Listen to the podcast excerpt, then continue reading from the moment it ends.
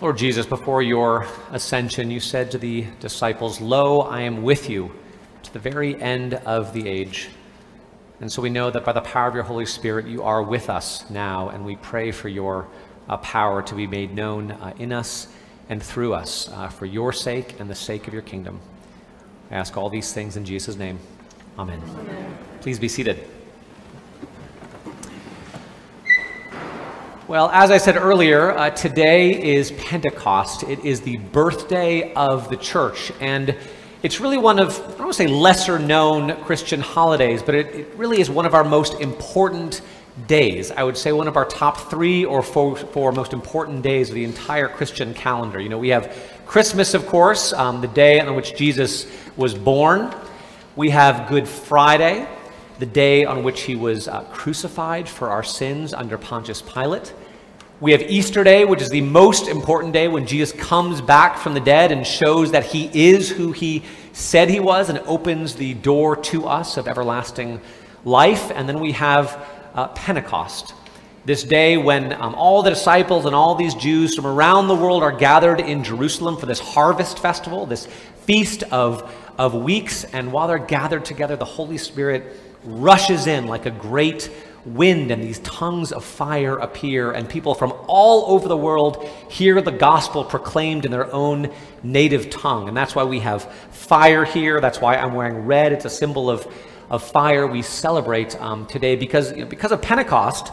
That's why we can be here in church today, hearing the gospel proclaimed in our own native tongue, right? This language that had not even been invented at the time of Jesus, and yet here we are uh, worshiping this Jewish Messiah who wasn't just for the Jews, but for the whole world. And as we gather here uh, today with Christians across the world, I think we are here uh, for the same reason uh, that Philip makes this incredible request of Jesus in today's gospel reading. What does he say? He says, Lord, show us the Father and we will be satisfied. Philip says, Jesus, just show us God.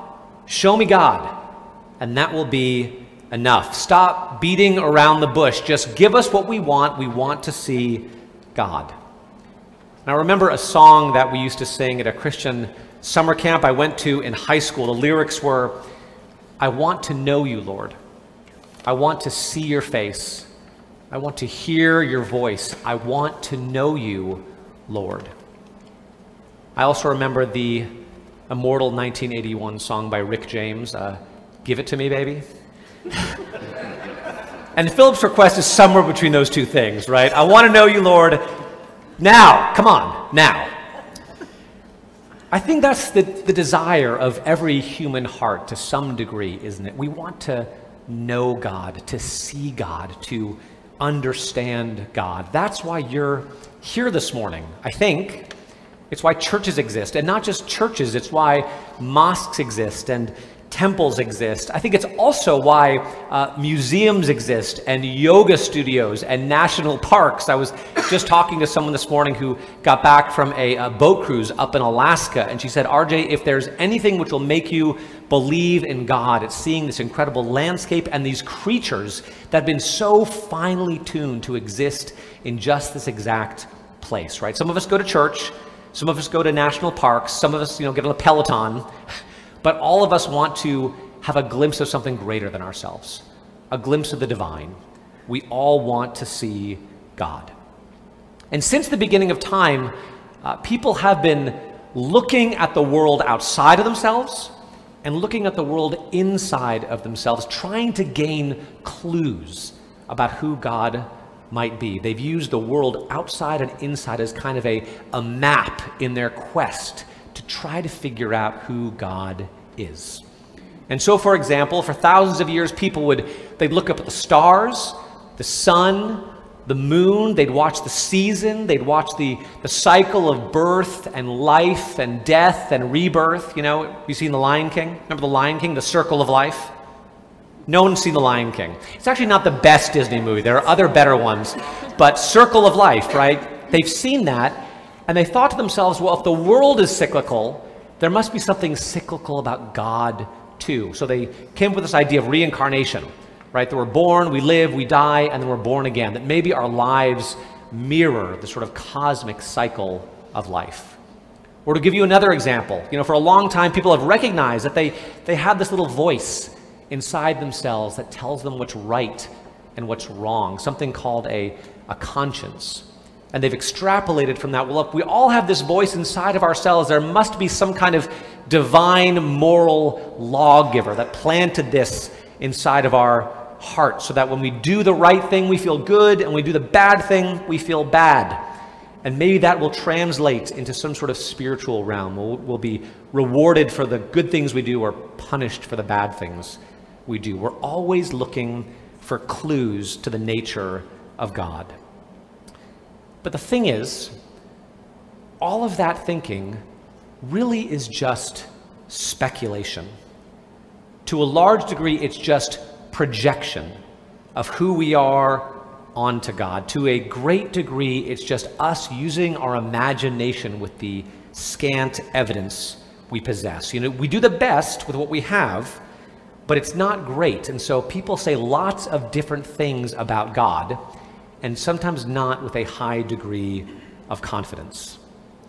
You know, I was an uh, art history major in college. My, my parents were thrilled. Uh, and I love art history because it's, it's a different way of looking at history, right? And you can tell a lot about a particular culture, a particular moment in time by looking at the art it produces. But at the same time, uh, you can't just look at a painting or look at a sculpture and tell a whole lot the, about the artist, can you? You're not going to learn a whole lot about Leonardo da Vinci by, by going to the Louvre and staring at the Mona Lisa, La Joconde, for hours and hours. And furthermore, you know, there's this old saying, never meet your heroes. You ever heard that? The implication being that you, sometimes we puff people up in our mind, and then when we meet them, we're a little disappointed because they're not what we thought they would be. There's this great scene in the Netflix show The Crown. Anyone watch The Crown about Queen Elizabeth? And yeah, okay. When Prince Philip uh, finally meets the astronauts, the Apollo astronauts, he's so excited because these are men of action, men who've accomplished great things, men who must have wisdom and knowledge and vision about all manner of things. And then he meets them, and they're just kind of three average guys from the Midwest.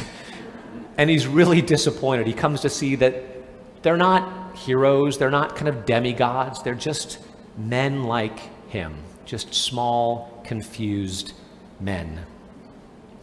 So again, sometimes we we think we might learn something about someone else, whether a person or God, by looking at what they've done, looking at what they've produced.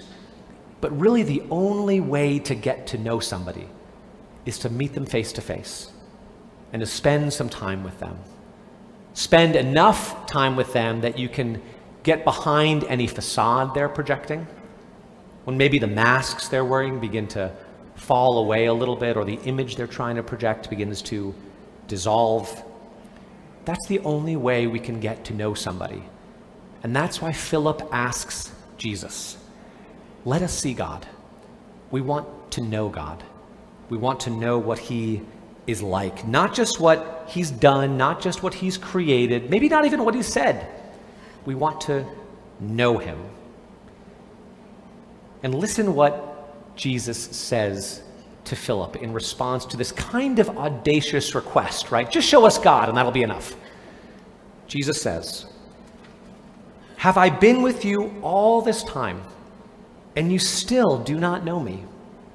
Whoever has seen me has seen the Father. Whoever has seen me has seen the Father. In other words, Jesus says, if you want to know what God is like, just look at Him. And I want to take a moment, as I kind of intimated with the children, to digest the enormity of this claim. Because there have been many people who came along throughout history and said, I can show you the way to God, or I, uh, I can speak God's words, or maybe even I'm, I'm God's messenger. But no one has had the audacity, and certainly no one among the great religious traditions of the world No one's had the audacity to claim that they are God, that they are God in the flesh. But that's exactly what Jesus is saying. If you've seen me, you've seen God. If you want to know God, get to know me. Now, assuming he's telling the truth, and I recognize there may be a diversity of opinions regarding that, but assuming he's telling the truth, or maybe even if he's not telling the truth, how would we get to know him? How to either get to know him in order to get to know God or to try to figure out whether he's telling the truth? How might we know? Well, two things I want to say. Number one, as the children said, read about him. Read the Bible, especially read the New Testament, especially read the Gospels, right? Matthew, Mark, Luke, John. You can reach, read each of them in about 90 minutes to two and a half hours. If you've never read one before, read Luke or Matthew. It'll take you about two hours. That seems like a very simple thing to say, but I'm consistently amazed by how many well educated people have never read any substantial portion of the Bible. And even if you think that um, you're not quite sure what you believe, read it because it's the foundation of Western civilization. That's actually true. And you may be surprised by what you find. I remember a good friend of mine um, in Houston was an astrophysics major at Yale, a very smart guy, worked in the energy industry, had never read any portion of the Bible. So he and I would talk about spiritual matters from time to time. And finally, I, I you know, he said, well, RJ, do you have a Bible? I said, yeah, I, I might have a Bible. Uh, so I, I gave him a copy. He went off, he read the Gospel of Matthew. We checked in a couple months later, and I said, so, Paul, what did you think? He said, well, it's very surprising. Jesus is a lot different than I thought he was. He's kind of a wild man. I said, yeah, he is. And then I said, So you read the full gospel. What do you think is the essence of Jesus' message? If you could give it one sentence, what would it be? And I'm not going to tell you what he said because I want you to read it for yourself, but I will tell you that the, the force and the meaning of Jesus' life and death and resurrection came through 100% for this person who had never before cracked a Bible open. So if you've never read the Bible, uh, steal one from your pew. I'm giving you permission. Te absolvo take it home, check it out, come back and talk to me. That's the first thing, something that you can do. The second thing, I want to tell you about what God has done and what he is doing and what he will do. Here also is what Jesus says in today's gospel reading. I have said these things to you while I am still with you, but the advocate, the Holy Spirit, whom the Father will send in my name, will teach you everything and remind you of all that I have said to you. Peace I leave with you, my peace I give to you. Do not let your hearts be troubled, and do not let them be afraid. See, before Jesus ascends back to the Father, he makes the disciples and us a promise he says, I will not leave you alone. I will send you someone else.